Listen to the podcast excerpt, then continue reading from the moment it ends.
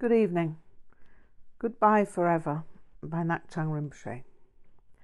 Chapter 12, Part 2. My time came in the improvisational instrumental sections when Steve took off into flights of rhapsodic bass virtuosity, leading me to provide a simple pulse. So there we were. We launched in with Rolling and Tumbling, which was an exciting piece with Steve playing slide on bass and me wailing on harp. The audience were almost all grinning at us, and we knew that this was how it was going to be in most places. Ron, as ever, was the star, and when he took off, people started yelling occasional ecstatic fragments of language that I never quite caught. It's an amazing thing to see an audience enjoying what you're playing. It's also surreal, because somehow you can't quite believe it. I could believe it of Ron and Steve, because although they were under 18, they were entirely professional. Ron had been a world-class player at the age of 11, and he was now 16. Steve, almost 18, was moving steadily in that direction, having advanced rapidly since meeting Ron. Playing next to Ron was an inspiration for us all, because he was Bach, Mozart and Paganini rolled into one. He was all four kings, B.B., Albert, Freddie and Earl. He was Robert Johnson, Muddy Waters and Buddy Guy. There was almost nothing that he wasn't when it came to music. He played piano too, and often played piano riffs on guitar, and guitar riffs on piano. Between songs, it occurred to me that it was just as well that I was not convinced by the illusion of what I could have taken myself to be. I was a focus of attention because of Ron and Steve. I might have a voice, but I'd be nobody without them. This was not Buddhist humility. I never went in for humility, Buddhist or otherwise. It was simply my own take on realism. I did not feel unworthy or as if Savage Cabbage could get a better vocalist. I was happy to be exactly where I was, but had no sense of the applause having anything to do with me. Cries of execration would have been upsetting. I'd never had to deal with execration since being hit almost weekly when I was young at Netherfield, on the basis that I had a German mother. I was once so badly beaten up that the police had to be called in. Then the assaults came to an end. So, what was this all about? Who was I? I had no idea apart from the subjects that obsessed me: Buddhism, blues, and the arts. Meditation would eventually reveal the nature of what looked out of the senses to witness these phenomena. But in the meantime, where was the reality behind the characters who inhabited my name? The failure at mathematics and sport, the Buddhist and the bluesman, the realist explorer and the surrealist poet, the stammerer and the fellow quick with linguistics, Mr. English and Herr German, the quasi-early 20th century English gentleman and the hippie with starched and ironed Levi's, the fellow with the Edwardian smoking jacket, and the man in the white suit. I was an empty space who inhabited images that were both what I was and somehow extraneous in terms of a space that was fundamental. This description could sound like a person with an identity crisis, if you were to analyse it in that way. But I had no sense of crisis. I was as happy as I could ever remember being, but it felt like being in an unstructured play in a theatre shaped like the world. There was no visceral paucity in my passions, but somehow my passions never defined me too severely outside the moment. Whatever the passion in the moment, it soared like a dragon. Maybe because I was born in the water dragon year of the Tibetan calendar. Passion was always contextual, and there never seemed to be any conflict between passions. Whether being with Lindy, riding my chopped BSA, playing bass, walking in the woods, writing poetry, painting, drawing, or sitting silently in the branches of a yew tree, I was always utterly absorbed. So much for stream of consciousness pontification. Passion is all well and good when everything seems well and good. But what of tragedy? I'd seen that, or whatever seemed tragic to a child. The departure of Alice for Herefordshire, the death of Mr. Love, and the departure of Annerly for Switzerland. I'm not sure whether I thought that I was Dr. Blues the survivor, or the nascent Buddhist attempting to take impermanence in his stride. But standing on stage that night, I had no idea that the locomotive of lacerating loss and lachrymose lamentation was hurtling down the tracks behind me. Brigadier Dale and his good lady wife wished to know who was courting their daughter Lindy. They called her Linda, and I was to call her Linda in their hearing. They did not approve of having their daughter's name abbreviated, even though she'd abbreviated her name herself. That should have been a warning. I was invited for afternoon tea and cake. I went. I ate. The next day, my relationship with Lindy was over. I was deemed an entirely inappropriate liaison. I was a long-haired lout, an irredeemable drug-ingesting pervert, and probably a depraved criminal.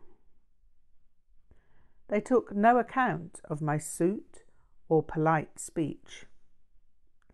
They took no account of anything other than an appearance they instinctively loathed.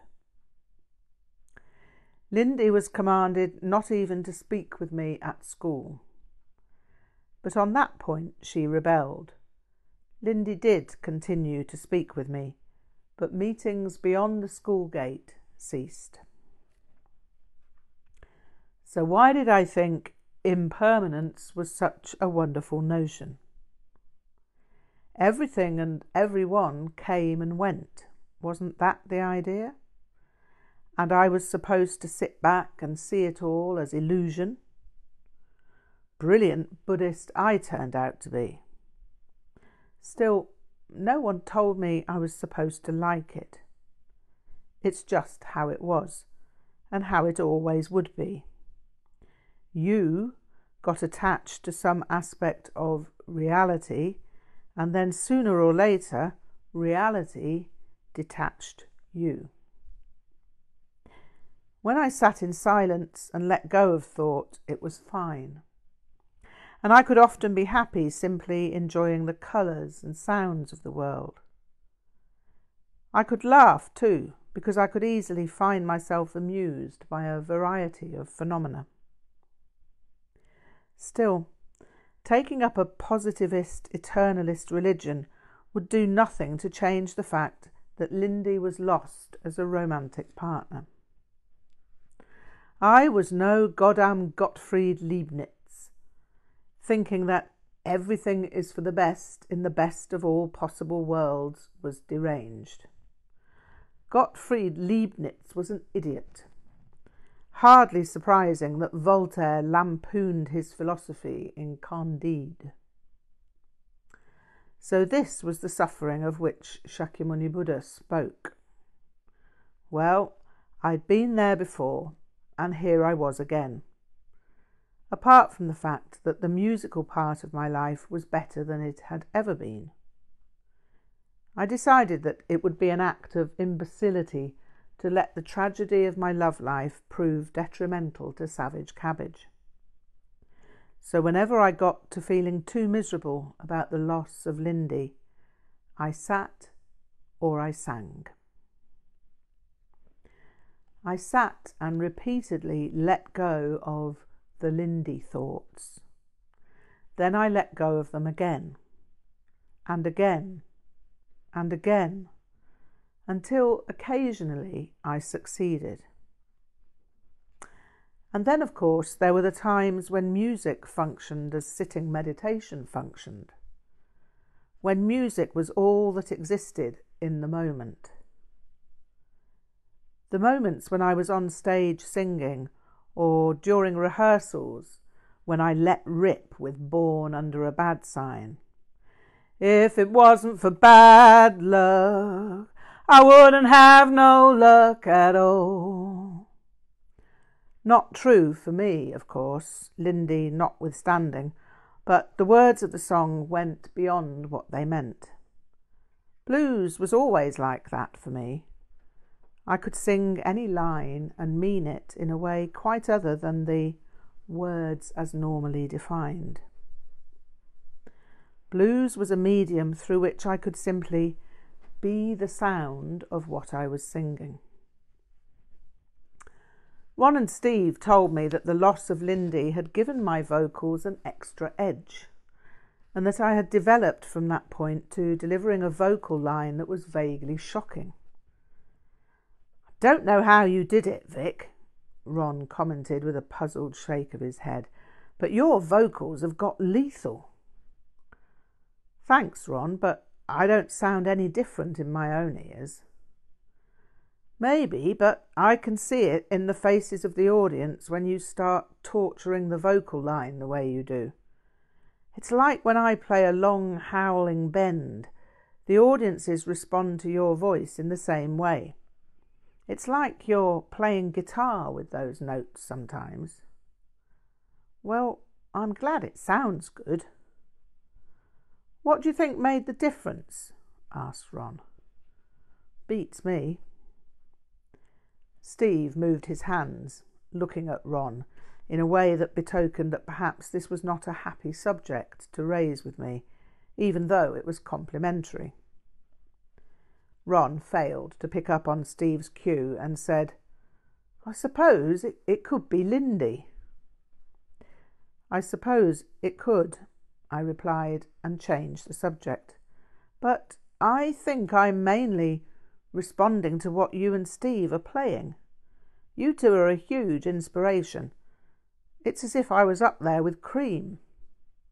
"Yeah," laughed Ron, "apart from the lack of Ginger Baker."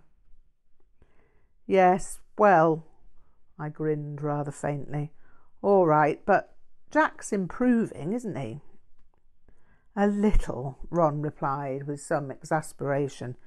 "You know, you always defend him, but he always complains to us about having to be led by your tempo rubato." "Maybe he has a point," I offered. "Crap," Ron scoffed, "and you know it." "Yeah, Vic," Steve shrugged with a grin.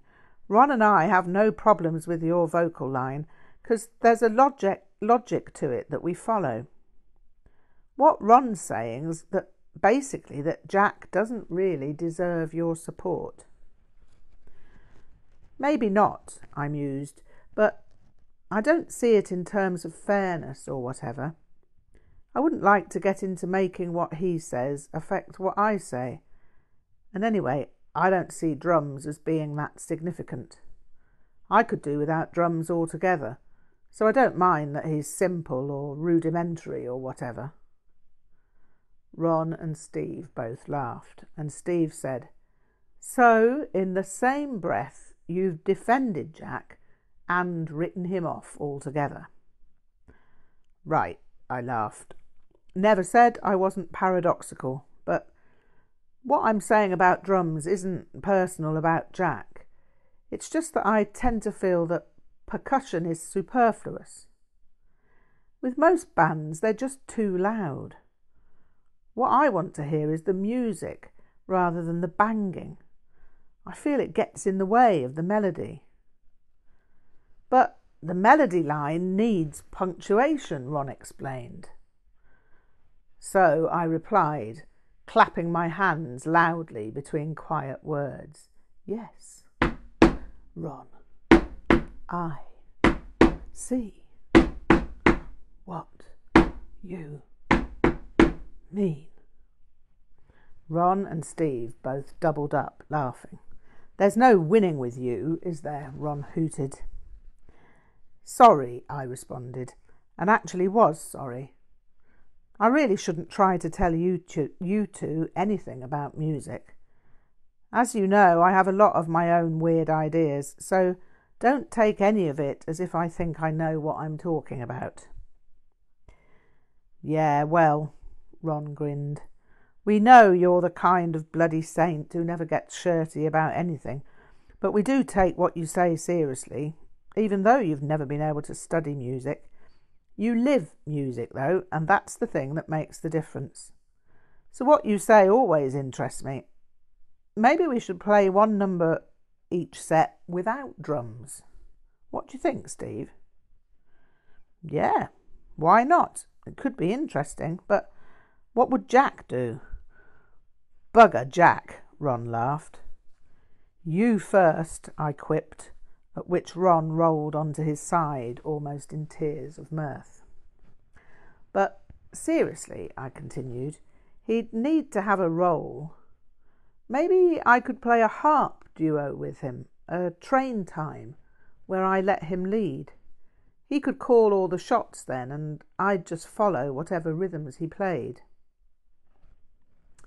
And so we talked on into the evening, brimming with the ideas, each bouncing them off each other, and for a stretch of time there were no thoughts of Lindy. I thought about that on the ride home. It seemed peculiar that I could be free of thoughts of Lindy for periods of time and feel quite light-hearted. Maybe meditation made that possible. Was this some sort of sign of success, however small? I wish there was someone I could ask. Certainly I couldn't judge. I realised that I was seriously in need of a teacher.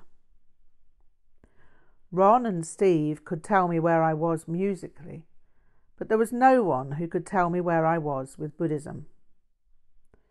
The need of advice from a Lama, a Buddhist teacher, became ever more obvious.